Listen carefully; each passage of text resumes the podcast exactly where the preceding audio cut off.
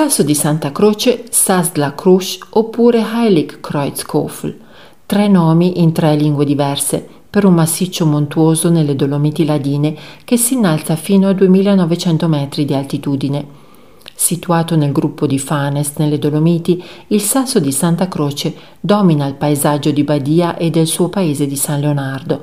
Qui è possibile intraprendere diverse vie d'arrampicata. Una delle più famose vie è il pilastro centrale, aperta per la prima volta nel 1968 da Reinhold Günther Messner. Il sentiero normale porta invece dal santuario Santa Croce attraverso la Forcella della Croce e il crinale meridionale fino alla cima. Il sasso di Santa Croce si estende da San Cassiano a Pedraces e delimita ad est l'Alta Badia.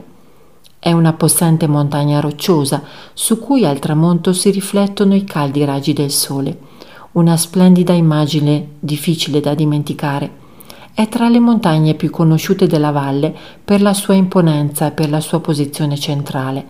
Con una seggiovia salendo da Pedraces si arriva al santuario Santa Croce, dove si trova anche un rifugio per mangiare.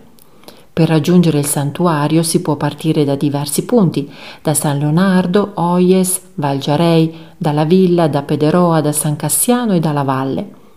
Una passeggiata suggestiva che attraversa i prati dell'Armentara Giunge fino alla grotta della neve, ai piedi del massiccio, una grotta naturale scavata nella neve dall'acqua che dopo inverni con abbondanti nevicate, durante il disgelo e i temporali estivi, scende dalle cime e forma un cono, dietro il quale si forma appunto una grotta di neve.